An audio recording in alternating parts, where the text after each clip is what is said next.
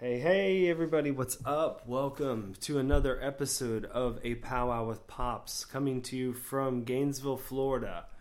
Uh, I appreciate you all joining us today. Uh, today, I actually have a guest. Uh, it's been a while since I've had a guest. We've had a lot of things in the world occur uh, over the past few months that have kind of really put a change on how things are done and how people communicate and how people get together and uh, and today I'm actually glad to be. Um, I have the guest I have today is someone is uh, is someone who plays in a band with two other people who've been on the show before, and I've been trying to get him on the show. He's really busy as well, also a parent and all the other things that go along with being an artist and that livelihood. So, and today I'm um, um, I'm here with Bill Barbot. Thank you so much for joining me. Thanks, Jason. Yes, no Glad problem. to be on. Yeah, man. Thank you so much for taking the time. Like I said, I know you have kids, and that's it's. Uh, I'm sure it's fun, but I know it's full time. So uh, I appreciate your time. It's uh, Yeah, especially these days, it's it's extremely full time. yes, yes, for sure. Um, what I usually would like to do in these situations is kind of like just kind of go back to the beginning of Bill Barbot as the the musician. Like, um, were you uh, like where'd you originally come from? Where where'd you grow up? So I grew up uh, not far from where I'm standing right now in Silver Spring, Maryland, just outside of DC. Oh wow, Um, okay. So I, I I I currently live one exit over from where I grew up. Oh wow. Did you ever imagine that growing up? No, you know, I never really thought about um, I never really thought about where I was going to land. I, I didn't really have a whole lot of, you know, I I know that there are a lot of kids who grow up in rural places and are just like, I can't wait to get to the city, and some people who grow up in one city are just like, I can't wait to get to another city. Right. I just grew up and thinking like, hey, DC, DC's all right. This this this world is cool. Right. Um, and then especially once I started getting into the music scene around here, I was like, I don't really want to be anywhere else. right. No, right. For sure. Uh, you yeah, well getting into the music scene, was that like a middle school thing, a high school thing? Would you like were you into punk, skate, did you skateboard? What what was your uh what was your pull into the the world of music in general? I was not I was not a skater. I wanted to be a skater, but I I was too afraid of bodily harm. I think to ever really throw myself into skateboarding. Um, so that I, I, I largely escaped um, that scene because I didn't really hang out with a bunch of skater kids. So it wasn't like I was left out of that scene. But like I, I, I really grew up um, in, in in the '70s and early '80s. I was a I was a rock music fan. Nice. Um, I just, I, my mom and dad were not big music people, but for whatever reason, they always had the radio on in our home. Interesting. The radio was going almost 24 hours a day. It was like the first thing they would do in the morning was put on the radio. And so, like in any room in the house, there would be a radio playing, and it was just the pop pop music of the time. Yeah. And so I just grew up with pop music being drilled into my head. Nice. Um, and then as I as I got into middle school, I started going for the heavier stuff. I got I got into Van Halen and ACDC and Led Zeppelin and Black Sabbath and that kind of stuff. Um, but I, I, I almost I, you know, I can't remember the first time I really heard punk rock, but I, I loved listening to the radio. So like at, at night, I would listen to the local rock station DC 101. Yeah. Um, and you know, I was I was getting into Rush. and I was a super Rush head when I was in, in sixth and seventh grade. Um, but there was another local radio station called WHFS that was just a couple numbers down. DC 101 was at 101. WHFS was at 99. And so sometimes when I'd be tuning for uh, DC 101, I would go down to 99 and, and they'd be playing this different music that I'd never heard. And they, they ranged. It was a, it was a free format radio station, so they would have in equal measures stuff like you know 70s power pop, like I could listen to Right. like Flaming Groovies or or Todd Rundgren or something, right. and then the very next song they would, they would play something like Mission to Burma. Right. Um, and so like I I started hearing this stuff out. I was like, what is this stuff? Like what is what is what is Husker Du all about? Because I was hearing this on the radio. right. And I never really got into it though because it was life. Life at that time in the early '80s was you had to know somebody really. Like Yeah. it was a the, punk rock was a bit of a virus, and Yeah. if you were if you uh-huh. couldn't drive and you lived in the suburbs like I did, and you didn't know how to get into town to go to a show, you didn't really hang out with the kids who were going to the shows and would say like, "Oh my God, Marginal Man's amazing," or "Government Issue's awesome." You just had to to figure out how to find that music on your own. Right. And eventually, you find your way to a record store. When you find your way to a record store, that's like one of the ways that you unlock the world because you go to a record store. I, I remember going with my friend David Holly in in ninth grade, I guess. We went up to um, a record store in Rockville, Maryland, nearby here, and we're just like, let's buy some punk rock. And I was like, I don't even know what we're buying, but I'd heard of Minor Threat and and No Trend. No Trend was another right. um, um, punk rock band from DC at the time. And you know, like money was very precious to me at the time. I was like, I've got six bucks in my pocket. What am I going to do with it? Minor Threat LP was you know five dollars or something, and and the No Trend record was five bucks. I was like, Dave, you buy No Trend and go home and record it, and I'll buy Minor Threat and go home and record it, and then we'll trade tapes. Nice.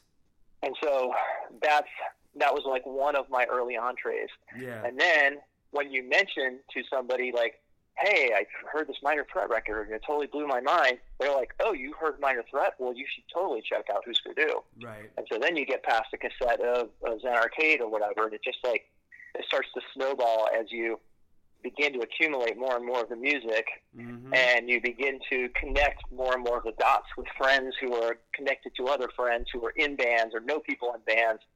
And then you go to the shows, and then you're like, who's this opening for? Uh, you know, I, I went to see. Um, um, I went to see. Uh, oh gosh, come on, what it was? It's totally blowing my blowing my memory banks right now. I can't remember. I, I went. I went to a show at the 930 Club okay. and it was the very first show I went to at the 930 Club. And the Crippled Pilgrims opened for uh, whoever was headlining. Why can't I remember who was headlining? This is driving me crazy. Um, oh, Gun Club. It was a Gun Club show. Okay. So I went to see the Gun Club, and Crippled Pilgrims opened, and, and Crippled Pilgrims got up there, and I was like, "This is amazing. Where are these guys from?" And they're just like, "They're from down the street." Like this, and I, and realizing that all of this music was being made by people you knew Mhm. was a life changing moment. Because when you grow up in the 70s and 80s, the only thing you hear on the radio is stuff that has been anointed by the record making gods Right. as like these people are supremely talented and they're rock stars. And if you want to ever have your music heard, you need to be a rock star. And if you're not a rock star, sorry, you're out of luck. Right. But when you when you start getting into punk rock in a scene like in DC, Yep. all of a sudden you realize like, wait a minute, you can be in a band and people will actually go see you and buy your record, and you don't have to be on Atlantic Records or or Atco or whatever RKO. Like you didn't need to be on a major label. You didn't need to be in New York or Los Angeles. You could be right here and still have an audience for your music, and that was like a really powerful realization for me. And have control of it at the same time, where nobody else can start t- mess with your artistry and your artwork. So, I mean, that's one of the In theory, yeah, yeah. you know, like I think that I, I'm always very, Right. I'm always very careful in making grand pronouncements about the virtue of of indie labels because I was, I, I was very fortunate. My very first label that I was on was Right. Dischord, yeah. which, when it comes to integrity and it comes to giving Oh, totally. artists freedom to to make their noise, is unsurpassed, right? Yeah. But there are a lot of sometimes well-intentioned but bad business people who get involved in independent labels, and then sometimes there's total shysters. So Yeah. No, Um, for sure. I, I- I've known a, a lot of friends, fans who've been in the underground have gotten just as screwed over or screwed over Oh, worse yeah. by independent labels as they would have if they'd been on a major. But, um, Yeah. but I I've, digress. I've had a few. Anyway, the, the, the, the idea is pure, right? The Yes. idea being the intent. If I'm an independent artist, I have control over my music. I have control over my expression. Right. I can do what I want and get my music out the way that I want it to be heard and not not have polish put on it that isn't appropriate for the integrity of the work. Okay, so what? So when's the first time you start? When you play? When did you start playing music? Like, did you just pick up a guitar and were interested in it? Was it something you went from piano to guitar? Or did you what other instruments? Well, how'd that happen? Uh, piano to, I guess piano to saxophone to guitar is really how it worked. Oh. Um, so I started taking piano lessons in second grade, and I hated it because I was playing classical music. And Right. as much as I have a, uh, as much as I have an intellectual appreciation for classical, it never really resonated with me. Right. I was I was an Elvis kid. Like my my very first concert I ever went to was Elvis Presley in 1974 when I was six years old. Because um, my uncle, uh, my uncle was a super Elvis fan, and I spent a lot of time with him and my grandmother. She babysat for me, and so right. he would always be playing Elvis records. I just got really into Elvis. So I, I I wanted I wanted to play rock and roll, like Elvis style rock and roll, you know, exactly. like boogie woogie, you know, rockabilly type stuff. Um, but my piano teachers wanted me to play, you know, Beethoven minuets. So I struggled my way through the piano, and I I learned a lot about how music works because of piano. Right. But I totally abandoned it as soon as I could because I was like, you know, this is no fun. Right. I want to play soccer. I want to learn how to ride a skateboard, which I never ended up doing. Um, but then, you know, like band time came around. You had to take band in seventh grade, band or, or shop or something. I was right. like, oh, I'll do band. I like I like music. I'll, I'll play band. And then he's a saxophone player, and my family happened to have a saxophone from when my mom was a kid. Mm-hmm. So I um I played saxophone in the band, but again I was playing band music. I wasn't playing rock and roll. Right. And then I met this uh, a friend of a friend of my mom's had a son who was a few years older than me, who um, was playing rock and roll, and, and they were in a quote unquote band, which is basically um, him playing guitar and another kid who was trying to play the drums, and they didn't have a bass player, they didn't have a singer, nothing, but right. they had instruments, and I was like, "Whoa, That'll electric work. instruments is radical! I cannot wait! I cannot wait to get my hands on this thing." So I, when I, when my mom was hanging out with this friend of hers, I would hang out with those guys in the garage, and um, and he, the, the the the kid, eventually sold me my very first guitar for like thirteen dollars or something when I was thirteen. Nice. It was a, it was this beater you know, total total department store guitar. Totally. Um, with Rolling Stones lips, magic marker on the back, like right. the whole nine yards. So, um, so that was my first. That was my first electric guitar. So I went up to Chuck Levin's here in DC, infamous music store, and um, bought a Peavey Decade for probably like I don't know forty dollars. I don't remember what a ten watt Peavey Decade, which I still actually have, still Wow. in my um, still in my music room. Um, and that was it. I was like, it's got it's got a gain section, right? I can play an electric guitar that sounds like toot toot toot, so I can play ACDC songs, you know. Yeah. Um, and then there was this other kid that I went to Boy Scout camp with, who brought his acoustic guitar with him to Boy Scout camp, and he unlocked the magic of bar chords to me. Oh wow. Okay. So so up until that point, I just had basically I had I had an old acoustic guitar that um, had been in the family for a while, and I had a chord book. And for some reason, I never got to F major or B flat major. Like I, I don't, I never played any of the chord, chord, Right. chords that involved a bar because my hands were too small and it was too hard to, to express them that way. Right. So I was just playing, you know, like E major and A major and D major and, and G major, um, and, and learning forms of the chords. But I didn't really learn bar chords and the magic of being able to move a chord all the way up and down the neck. And Right. this kid taught me that. And all of a sudden, I had an electric guitar, I had my Peavey Decade, and I had bar chords. And so I was like, I can write ACDC songs now. right. So that was that was when it all the magic all started to come together. Was I was like, as soon as I could write ACDC songs, Right. then I knew that that's what I wanted to do. So what was the the the artistic travels of that teenager to where uh, it came to the first time you met with the others in Jawbox and that uh, coming together? Like what was the transition? There's some really magically serendipitous things that happened in my life between that time. So I played in you know cover band in in high school.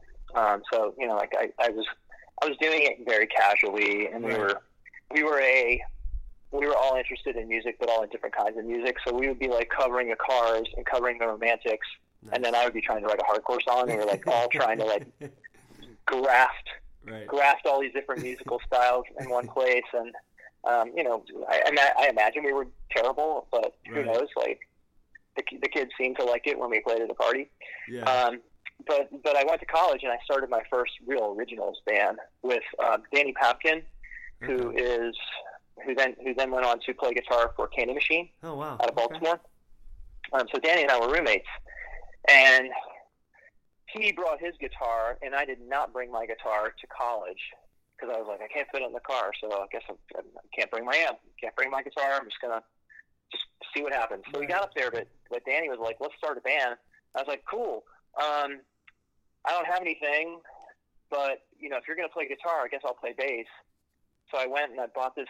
I bought the, a, a, a fretted bass that had had the frets ripped out Oh wow. from this kid for you know twenty bucks because again I was in college I didn't have any money Right. and um, it's really awesome. It's really awesome. A PV400 bass head and a, a, a Fender 215 cabinet Oh, cabinet, wow. so which is still my preferred bass rig to this day. That sound. I don't know. You know so you didn't. I would like the sound of So it. and uh, oh yeah, yeah, yeah. I mean, it, it sounds amazing. Like the PV400 is such an underrated head. It's like they're Yeah. dirt cheap, but they sound great. yeah. Totally an aside, on the very first night of the Jawbox tour that we did last summer, um, Kim's Hartke 3500 head blew up. Um, Oh, it, wow. it didn't explode, it just stopped working. So like we were sound checking and everything was sounding great, and that was the amp that she always played in Jawbox, and that was totally key to her sound, or so we thought. Um, and it fried, and we were just like, oh my god, it's the first night of the tour, and we're, we have no bass head. So we were casting around, like wondering where we were going to find a bass bass amp. We ended up borrowing something from, um, I think it was Second Letter from Philly opened for us that night, and I think we borrowed their bass amp. Or like somehow miraculously, like four bass amps showed up, and we picked one that sounded the closest to hers. But over the course of the tour, we ended up um, just using my my PV400, which you know I, I think it's a 75 or something, and I bought it in 1984 Oh, or 85. Well, let's see, it was after I was in college, so it was like 1986 or 1987, I guess. That I bought that amp, um, and it, it has never once been serviced. Knock on wood. I've never taken it into the shop. It's, it's still, you know, the pots are a little crusty and it, it crackles every once in a while, but it still sounds raging. And Kim ended up playing many of the Jawbox shows that we, the drive out Jawbox shows that we did Oh, this past summer using that same PV400. Um, but anyway, so so I bought that I bought that rig, and we started a band called Clambake with a, a kid uh, named Reed Moyo from DC on drums. Um, we were a three piece, and we just played. We played a bunch of originals, and we fashioned ourselves as I don't know, like in the mid '80s. We there was there was um so college rock yeah. was a thing that didn't exist before then. Like REM kind of blew open this whole concept of Right. like like p- kind of pop, kind of edgy, not really mainstream radio friendly. Yeah, mainstream still- radio was still super mainstream at that point. Like if you weren't Loverboy or Def Leppard, you weren't going to get played. So, um, so we were like, well, we we love the replacements and we love REM, but we also love DC hardcore, and so we we ended up being this really bizarre, struggling hybrid of of like we were we were like a we were like a buffet, you know, a buffet of your record collection, Right. where one song one song would be kind of vaguely shoegazy British stuff, and one would be kind of Smithy, Right. and one would be kind of REM-ish, Okay. and then one would be um, you know kind of a punk rock song. So kind of cover the sorry, bases. sorry, I'm kidding. That. yeah. Sorry, somebody was interrupting my, my call here. No, Uh, but yeah, so we were this total smorgasbord rock band. But Danny was good friends, best friends from high school with Adam Wade, who was Jawbox's first drummer. Okay. So when we were home on breaks from school, we would hang out with Adam. And so Adam and I became friends. And eventually we all graduated. Um, I tried to bring that band home.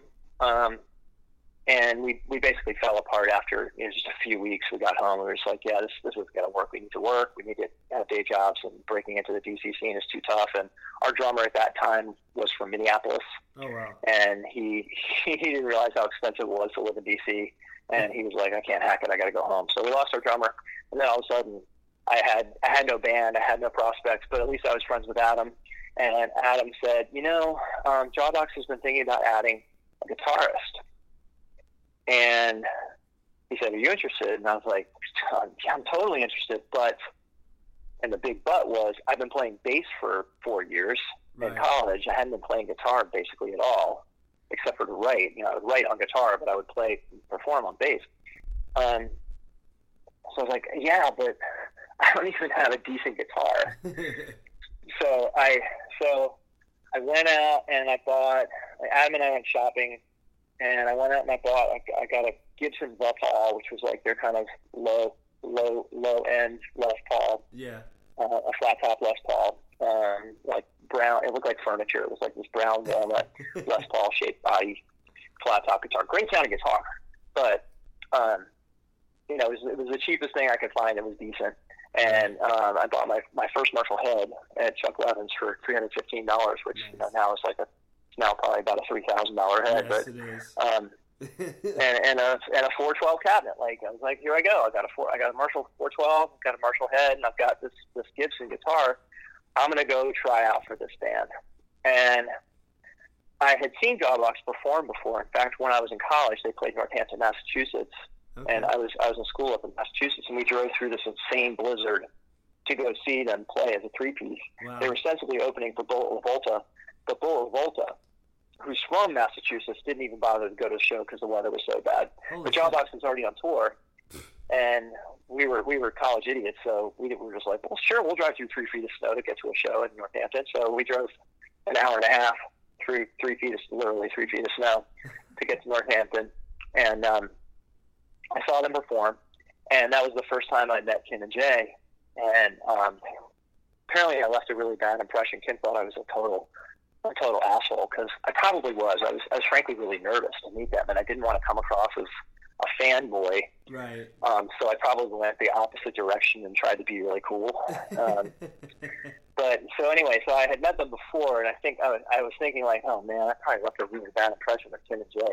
Adam knew me, and he knew that I wasn't that way, but but I was like, I'm going to try anyway. So I went and we did I don't know a couple rehearsals around Christmas time of um, this would have been 19 Christmas 1990, and um, lo and behold, they decided to give me the gig.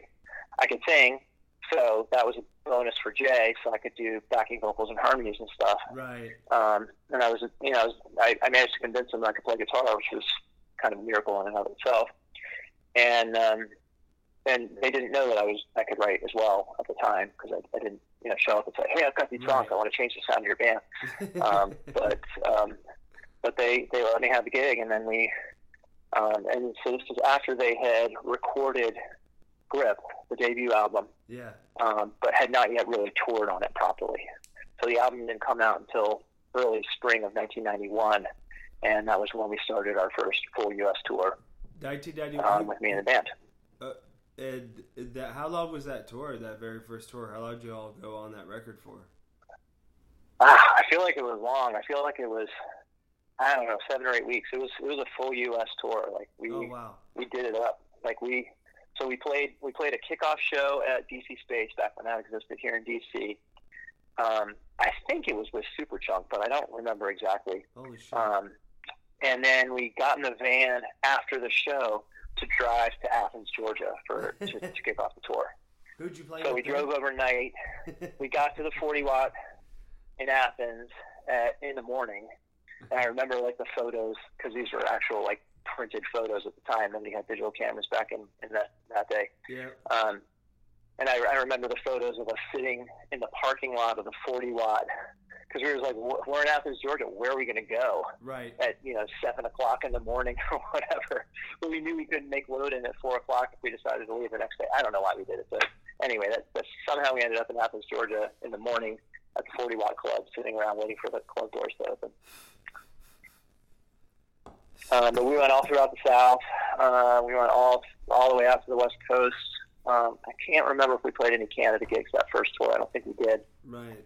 Um, but we, we did we did the loop. We did it all the way around. How did you find as you guys first were playing at that time period and noticing that even mainstream music was changing a lot at the time, probably just as quickly as the underground scene was changing from like hardcore into like emo bands and and rock more more of a rock um more rock band than less hardcore bands it, like there was like this change that happened and it seemed to happen in the DIY scene and the indie scene as much as it did and like the pop culture scene like all the how grunge became the big thing.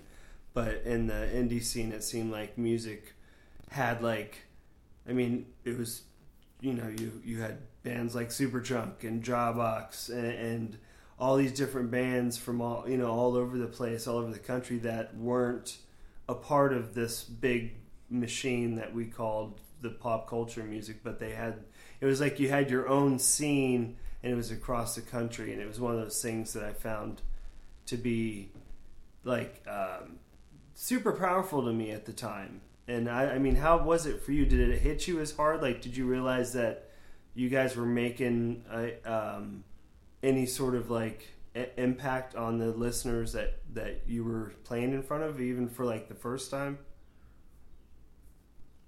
Well, I think that I think you're right. I think it, it was difficult to be on the inside at that point and really see it for the sea change that it was. Right. Like the momentum definitely shifted around that time. Like you remember, I don't know if you remember the movie 1991, The Year Punk Broke, Yep. which was ostensibly about Sonic Youth, and of course Nirvana was opening for them on the tour, and really it was Nirvana that ended up breaking punk rock into the mainstream. Yep. Um, but that movie was about Sonic Youth, who had, I think, signed to Geffen at that point, and um, so that was that was right around the time that we were doing all this stuff. And at the same time, I think there was this movement away from hardcore in a lot of bands that had come up through hardcore. Some of them went in a heavier direction, like a more metal direction. Right. You know, like bands like Gangrene Yep. um, ended up sounding more like a metal band than they did sound like a hardcore band Yes, did. and then some and then some tried to be more in a like tried to slow it down and take it into more of a I don't know. I want to say an artcore or post-hardcore direction, and we were lumped in with that group. yeah. Um, emo, such as it exists now, or such as it's as it's lobbed about now, didn't really exist at that point. Right. Like the first emo bands that I had heard of were were when um, you know, bands like Rites of Spring got called emo, or Embrace Right. got called emo core. Yeah. Um, to which I think one of the best answers I've heard was I think Keith Chodo said it about Rites of Spring. He was like, "What's wrong with being emotional? Like, why why would you listen to any music that isn't emotional?" right. which I think is a great point. Um, Yeah. um, but but anyway, there was there was definitely a fragmentation and like the traditional hardcore scene. There was there was definitely a lag between what the audience's perceptions were of a band from DC hmm and the kind of music that we wanted to be making at that point. Right. So there were in the very first tour, a lot of the flyers were Jawbox featuring Jay Robbins' ex-government issue. Mm. And the reason the promoters did that is because they were just like, well, it's a new band, but Government Issue is a hardcore band that everybody's heard of, so they'll come out and see Jay's new band. Right. And there were a lot. I think there were a lot of disappointed fans when we showed up, and we're not playing, Yeah. You know, playing loud, hard, and fast. And, Right. and it wa- it wasn't that we were like intentionally trying to. Slow, you know, like uh, here's our artistic statement. We're just going to slow down hardcore. Right. um, it was just that was just the way the songs happened to come out, and I think that part of it was part of it was informed a little bit by fatigue of hardcore. Like right. so many hardcore bands had done hardcore so well, it's just like, look, we don't need to be another Minor Threat or Bad Brains. Like those bands already have mastered the art form. We don't need to do that. Let's just come up with something that feels authentic to us when we're writing. Part of it too, from my standpoint, was I was informed at the time by the music that I grew up with. I was, you know, I, I, I still liked um, traditional hard rock. Like I liked hard rock. I liked I liked power pop. I liked melodic stuff. Right. Um, and so and so we were we were trying to sample from all these various influences and put it together into something that felt unique to us and felt authentic for us, but weren't necessarily too concerned about what label was going to be applied to us. Uh, and that I think always put us at a bit of put us in in, in a weird place. Like us, Sh- Shudder to Think and Jawbox was often just gonna say. lumped together as Yes. being like the odd oddballs of, of the Dischord catalog. Yes. Although the Dischord catalog is very diverse, Yes. I think it, it was less it was less so in the early '90s than it is now. It's very diverse. Yes. It is. Um, but you know, we were not, not neither one of those two bands were playing what was traditional DC hardcore, and it it I, I hoped that there were a lot of hardcore fans who would hear us and go, "Oh, there's more to heavy music, or there's more to music played with passion and emotion and vibrancy than just play it as fast as possible and play it with as much distortion and shouting as possible. Well, I could tell you the the hardcore kids down in Gainesville at that time period all like Jawbox. Like yeah, we had a we had a great reception in Gainesville. Gainesville, I think we I mean- played. I think we played Gainesville on that very first tour. If I recall correctly, maybe the hardback or something. yeah, you guys played Um, yeah. And and like we got yeah we had we had a really great reception there. And we were still playing with passion and with with volume and with crunchy uh, guitars. Um, but we were not playing you know what what you would normally mosh to.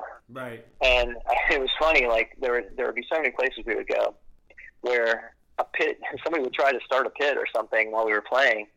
And we didn't we never got to the place where it was like hey man we're not going to play until you guys stop beating each other up Right. um, but it was more like it was more like they would try to start a pit and then most of the audience would be like this is not that kind of music dude yeah, like to chill your testosterone for a minute um, right. and you know the scene the scene at that point had become very infected by a real macho element that yeah. was in many ways part of what attracted to me about punk rock in the first place was getting away from that macho element. Um, you know, like it was not originally I didn't think of punk rock as meathead music, and eventually, like the the the meatheads showed up, and I was going to say football players, but that, I think that's me. Well, I think that's too dismissive of football players. There are a lot of football Right. players who are That very nice cool. guys and very into it for the music. Yeah. Um, but you know, like it's it's pretty pretty quote unquote fun for a big dude to go to a hardcore show and say like, hey, it's a chance for me to beat up on some skinny queers Yeah, they're just Um, a bunch of lugheads. That's with it. impunity, you know. Darwin Award winners. And like I'm I'm yeah, I'm a, I'm a relatively small guy, so I was like, I'm not I'm not that interested in throwing myself Seriously. bodily into a pit with a bunch of, of 180 pound dudes who are you know windmilling their arms around. to hurt you. Yeah, yeah. I mean, like it was there was an intention to Yeah. harm. Yeah. and that became very marginalizing, you know, for women and small people. Yes, it did. Like, Very like, much. there were not a lot of girls who were interested in going into the pit, and eventually there were not a lot of girls who were interested in going to the shows. Yeah. And that was that was something too. I think that's worth noting about Jawbox is we were one of the relatively few heavy bands that had a, a woman in the band. Yep. Um, and that and, and I think Kim opened a lot of ears and minds of girls and young women who were into heavy music but didn't want to go to the shows because it was like I don't want to get my I don't want to get punched, you know. Um, and when they realized Mhm. like it was a safer place to go to see a Jawbox show, Right. um, it definitely gave us gave us an edge on the diversity in our audience. I mean, I Um, def- I not a huge one. Yeah. Let's like let's be real Yeah. we were still 95% guys and 5% women, but Right. um, that changed over the years. And um, and I think I noted this from the stage on our last tour. I was really pleased with how diverse our audience had become oh yes. um, over the years, and there were a lot more women in in the audience than I was used to seeing back when we were touring full time in the 90s. Yeah, no, like I, I totally remember those shows during the '90s. I remember seeing you all the night before you played at the Hardback in Gainesville. I had seen you all in St. Augustine. It was the night before, I believe it was St. Augustine, and I forget it, what the name of the club was in St. Augustine. Um, but we had seen you guys the night before, and then you, the next night you played in, in Gainesville, and it was like awesome show. You guys hung out with us afterwards. You talked with us, like you and um, and I think Chris Wallard were talking about guitars or something, and George Rebello was talking with the drummer, and it's just like you know everybody's doing. It was a pretty awesome show, and and it was like one of those memories that you sitting back and never forget about, and uh, and, and watching musicians like yourself, like you said that you and Shudder to Think, you, you two are like probably some of my top favorite bands because of that reason that you came out of the area and that you came out of and were so different than anyone else and had your own different sounds. And you did it from with you know like people from different walks of life and different backgrounds in music. And and you guys were able as artists to create this thing that kind of I mean, as you saw at the fest, I mean, you guys have created this multi generational uh, fan base now. You know, it's not just yeah 40 year olds that are into you guys anymore. It's you guys have 20 year old kids that are listening to you now. And that was always my dream from the time the first time I heard you. I'm like this because I always thought you all were way ahead of yourselves. You guys were, I always thought you were way ahead of your time. Like for some reason, it was just like you, it was something you were just, nobody could get you the way they should have. You know, you guys were one of those bands that were great and when I saw you play at the fest, I was super stoked.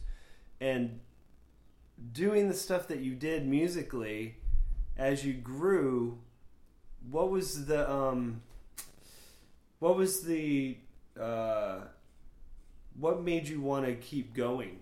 Like, what made you want to keep playing the music that you guys were playing at? You know, like because it seems like the, you started putting out songs and you were doing great covers and you guys started just putting out tons of music. Like, where did you have time even at that time? Like I'm just kind of amazed that you guys had put out so much stuff in such a short period of time.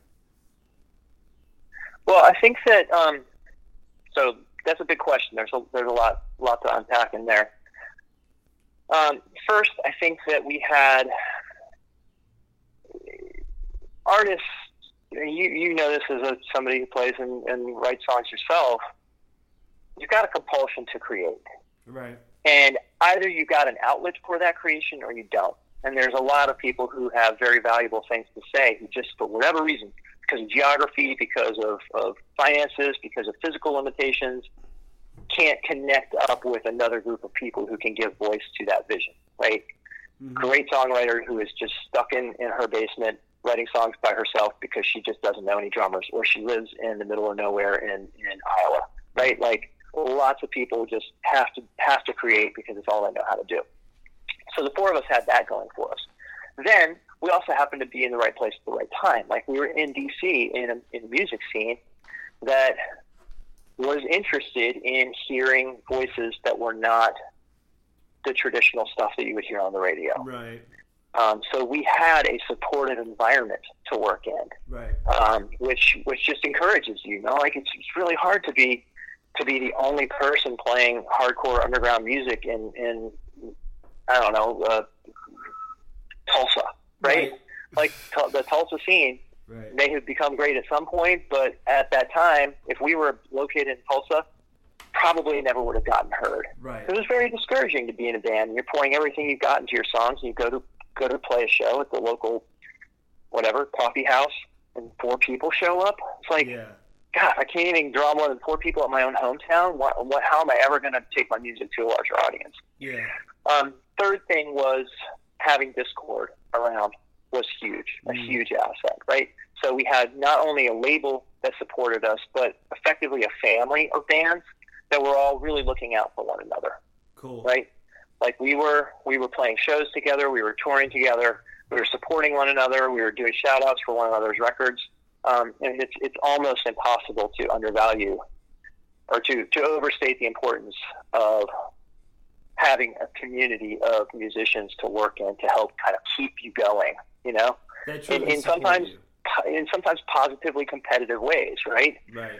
Like we, you know, Shudder, we and we and Shudder had a bit of a friendly rivalry right. around um, around music, and yeah. Shudder was Shudder was doing amazing innovative things with underground music at the time. And we were just like, we don't want to sound like Shudder, but we definitely want to be pushing the envelope the way that, that Craig yeah. does in his songwriting and the way the rest of the band did, you know? So, yeah. so that like, that helped provide some, some juice to it. Um, and the last thing was just by virtue of how the economy worked around here at the time. Yeah. Um, most bands lived in group houses. Okay. And we all lived together.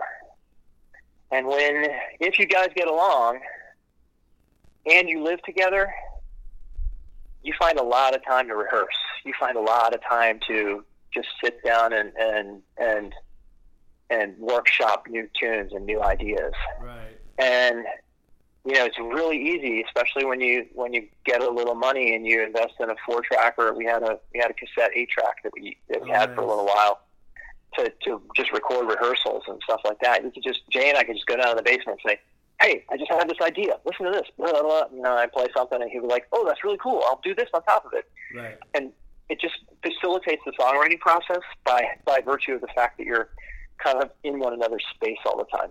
It can become confining, totally. You know, it's it's sometimes you just want to get away and and lock yourself into a room and be by yourself for a while, and that's kind of tough to do when you live in a group house. Right. Um, but a lot of the DC bands lived in, you know, Ulysses lived in a house together. Um, wow. S- Stu from Shudder Think actually li- lived with us. Um, Shudder didn't live together, but um, a lot of the bands ended up because they wanted a rehearsal space. So you would find a house to rent that had a basement that was more or less soundproof or soundproofable, Right. and um, and it, it became like your little compound, you know. Yeah. That's cool. So I gotta ask a dumb question. So did the cops screw with you all a lot about having getting group housing and like practicing all the time? No, you know, it really, well, uh, speaking especially for us, we never had an issue. We were, we, we lucked out by having a house across the street from a high school. Oh wow. Um, so, and, and next door to like a little kind of parklandish type thing. right. So we basically only had one neighbor, and their house was on the opposite side of the lot, and ours was on the opposite side of the lot from them. So there was more space between us. Ah, Um, so we were we were pretty low, and and and the rehearsal space was underground, so Nice. it was fairly decently soundproofed. Like, let's face it, like bass and drums just carry. right. So oh yeah. I, if if if if I if I you know happen to be coming in from the outside, and and Kim and and Adam or Kim and Zach were were having a go in the basement, I could totally hear it, but. We didn't really have neighbors who cared all that much, or didn't seem to mind, or they didn't say anything. It's just they did Yeah. in DC itself, it was a little bit more problematic. Like the these guys lived down in Mount Pleasant in row houses, and a row house you're literally sharing a wall with your neighbors. Right. Um, but for the most part, especially if you lived in the less nice neighborhoods, which were what any of us could afford at the time anyway, yeah. um, people tended to be pretty tolerant of of the noise as long as you're respectful. You right. know, Right. That's like good. don't don't rehearse at 3 a.m. Right. Right. Don't be that guy.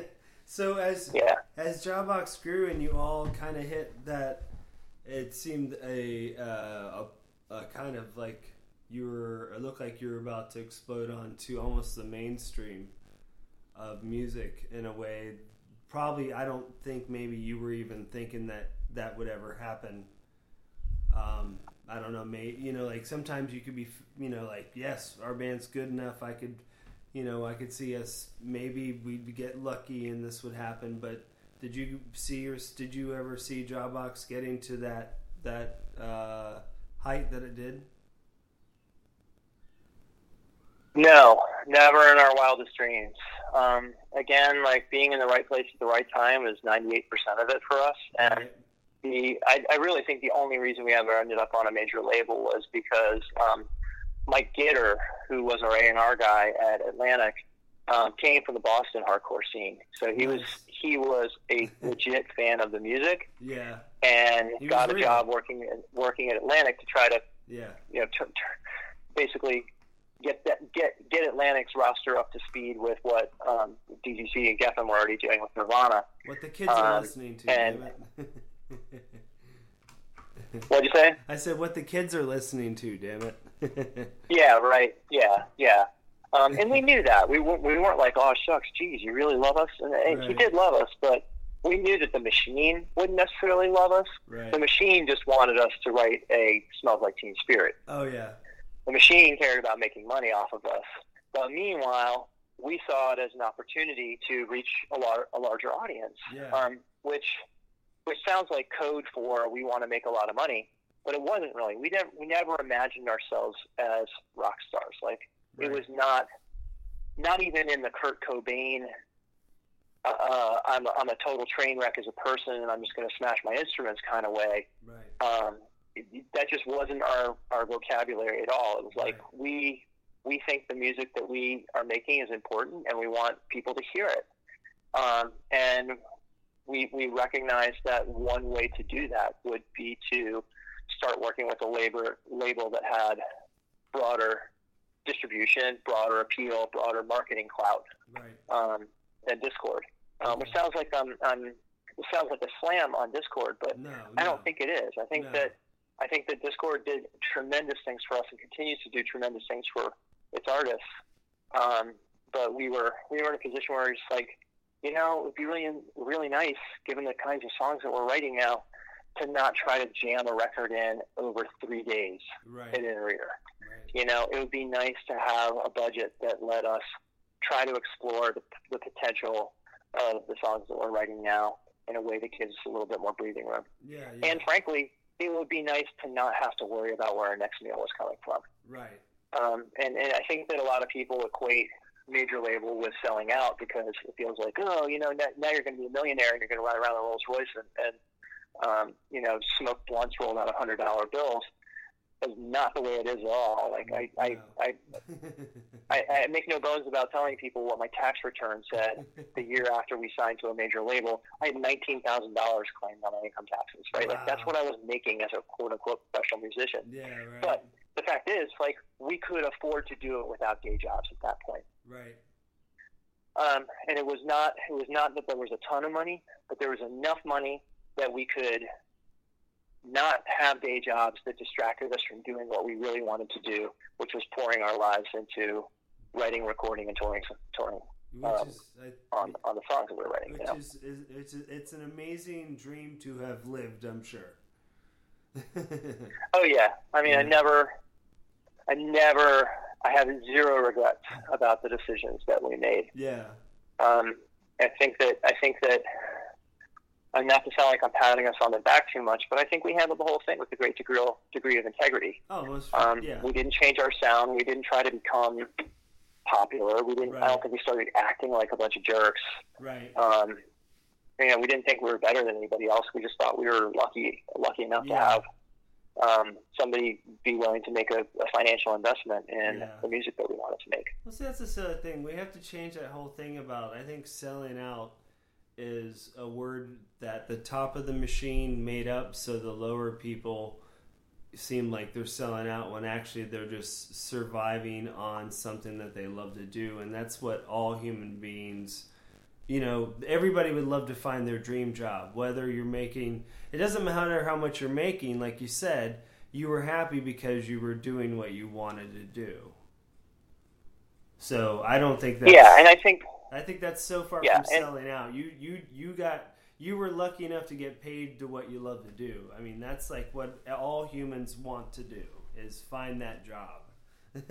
you know, like Yeah. Oh, absolutely, absolutely. You want to make a living doing pursuing pursuing the thing that makes you happy. It feels makes you feel fulfilled. yep, mean, we just have we have an economic structure in our country which makes you a function of capitalism Yeah. to do that yep, in ways that other countries, I believe it's still this way in Sweden, but you get arts grants from the government as a you do. musician in Sweden. yep, And we ostensibly have the National Endowment for the Arts, which should be funding things like rock bands, but rock bands are seen as commercial entities in ways that a ballet troupe or a visual, pa- you know, a, a painter or Right. a visual artist is not. which is And weird. so yeah. to get an NEA grant to run your band would have been awesome. Like I would have loved it if, if we had gotten, you know, hundred thousand dollars from the NEA to make a record instead of Yeah. hundred thousand dollars from Atlantic Records, Atlantic Records to make a, a record. yeah, But that's not the way. That's not the way this country operates. yeah. You know. There's there's red tape to. That's the funny thing. I mean, they don't even teach art in school anymore to kids. Like No, it's it's it's it's purely an expression of our cultural values. Like, the way the system is currently really set up. It's, it's like sad. I, if you are if you are legitimized by commercial viability, yeah. and that's really unfortunate because so much of the best art is not commercially viable at all. Yeah, you're abs- yeah, you're absolutely right. And it's like it's one of those things that it seems like it's uh it's not a I mean, I think we all could have seen it coming, you know, with the way that some people just are uh they don't think about they th- they don't they don't think past their blinders, I guess you would say, in a way, or Yeah. enough to uh to realize that there's others on the planet that have to deal with the stuff as well. So uh but uh going from Jawbox and you becoming that band and becoming that point that you came to, and then the finish of Jawbox, and then you were also started in another band that I have seen before, and that band is called Burning Airlines. Yep. Great band. Thank you. Amazing band. Um, I saw you all at in Cambridge at the the club that's downstairs from the restaurant. Oh, what's Uh, that? Middle East Cafe, yeah. Yes, I saw you at that show in like two thousand ish, maybe ninety nine, like in Yeah. like two. Yeah, I think it was like around that time period, and uh, great Yeah, if I was on stage, it would have been 99. yeah, I yeah. I, I Yeah, that sounds about right. And uh, great show.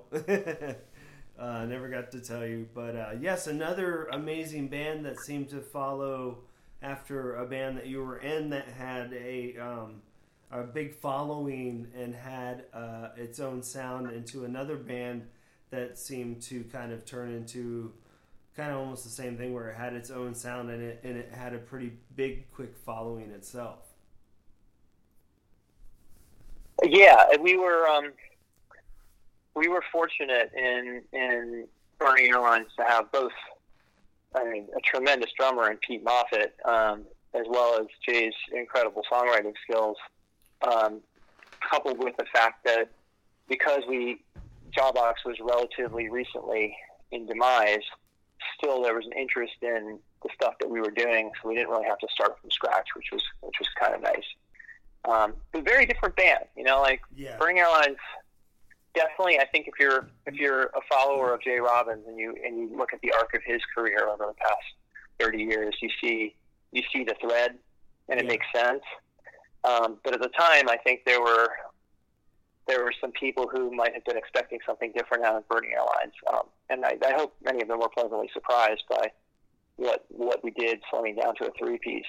Yeah. And they eventually went back to becoming a four piece after after I left. But um, I liked I liked being in a power trio again. I liked playing bass again too. It was a lot of fun to, to go back to bass after years of playing guitar and Jawbox. right. No, I'm the only bands I've only played. Well, I played in one band, but the, the the band that I really liked playing with was with two friends of mine, and we did two different versions, and we were always a three piece, and that was always my favorite.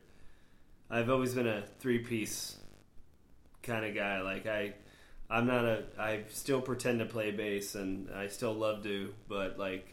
If I ever get the chance again, it'd definitely be a three-piece band. Like for some reason, to me, that's Yeah. like my favorite thing. I don't know Yeah. what it is. I think I think I have I, I grew I'm 48, so I have a I'm at that age where it's like I grew up listening to power rock trios like ZZ Top. You know, I grew up in Florida, so it's like I listen to a lot of like rock, pop rock, and southern rock down here. So there's a lot of that like Yeah, yeah, those crazy like rock and roll bands that were three piece. I mean, ACDC, of course, like Jailbreak is one of my favorite albums. Like that's like, I mean, but those that's the weird thing about Florida is that I'm not original. I'm originally from New Hampshire. I just moved down here against my will at a very young age, so I was raised Right. in Florida, and so it's like I have that weird mix of like I'm definitely was the weirdo because a lot of the kids I grew up around were in like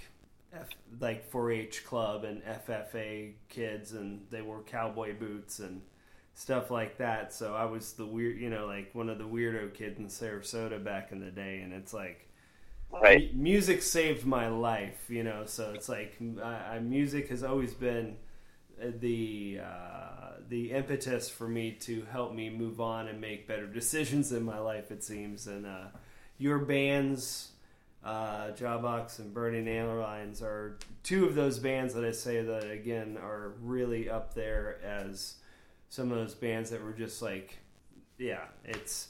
I always tell people about it. If you've, if like, I remember I had told some kids about y'all a couple years back, and I was like, one day they're gonna play the fest. I just had this feeling you guys were gonna play it. I was like, they're gonna play the fest, and when you see them live, you know what I mean. And and after, swear to goodness, they were like, you're absolutely right. That's one of those bands like you just you're right. They're you guys are timeless. You guys were jamming out shows. I was seeing there a lot. You guys had been playing a lot there for a bit before all this um, weirdness had started with the this coronavirus thing that we got going on here. So uh, yeah. So um, I was I was gonna say like I'm sure that was kind of like a, another surprise thing that like this momentum seemed to had start picking up for you guys again after so many years off.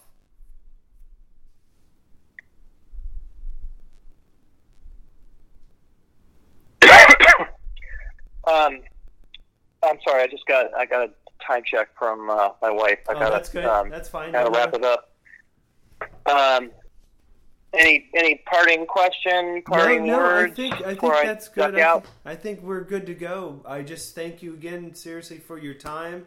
I know you have to go. I appreciate you being on the show. Is there anything that you would like to say? Any websites or anything you would like for anybody to check out?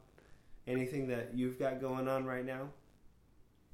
Um, yeah, well, I, I, I did just release an EP from my newest band, Foxhall Stacks, Um, which is me and Jim Spellman from Velocity Girl, Pete Moffett on drums, and Brian Baker Yes. uh, on bass. Thank you. I So we released our, our LP back in September, Yeah. and then um, to, to celebrate quarantine, we, we put out a four song EP just a couple of weeks ago Nice. and it is a partial benefit. Fifty percent or more of proceeds from the sale of the EP on Bandcamp are going to We Are Family DC, which is an organization run by um, Mark Anderson, who Okay. used to run Positive Force DC, yeah. um, and they support um, they support uh, seniors who are living in um, inner city DC. So these are impoverished seniors who have Yeah. a real hard time getting out to get their own groceries. Uh, uh, Wow. Even more so now in these times. Yes. And We Are Family DC is doing a lot of work to help support the uh, elders of the community. Awesome. So I encourage everybody to um, check us out at foxhallstacks.bandcamp.com. Yes. Check out the new EP. And um, meanwhile, all the Jawbox shows that we had planned for this spring slash summer have been pushed. Yes. Um, hopefully, we're going to make it down to Atlanta sometime in the fall. Nice. Um, and um, uh, we were planning on going to Europe in June, but that's been pushed out to 2021 at this point. So Oh wow. We'll be out there eventually, Yeah. um, playing playing some gigs and hopefully Yeah. seeing some folks. and positive vibes out there to the universe and uh, everybody be smart and let's let's get rid of this weird little thing Right on. you know and bill again thank you so much for your artistry your art uh, the time and effort that you've put in in your life into what you do to have an effect that you do on the people that listen to you and i appreciate you and your time and the best to you, and your family thank you again Thanks so much. All right. Likewise to you as well. take care man peace All right. Take care. All right. See ya.